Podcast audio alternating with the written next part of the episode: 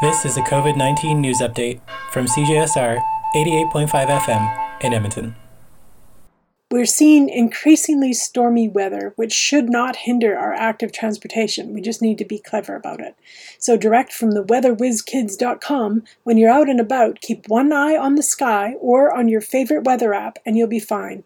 If you hear the sound of thunder, then you are in danger from lightning.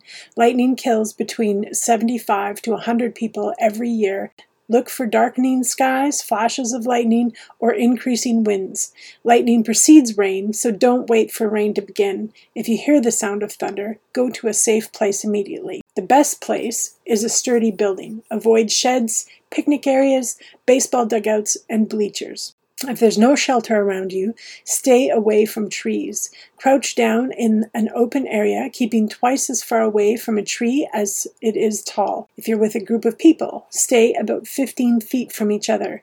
Stay out of the water. It's a great conductor of electricity. If someone is struck by lightning, call 911 and send for help immediately.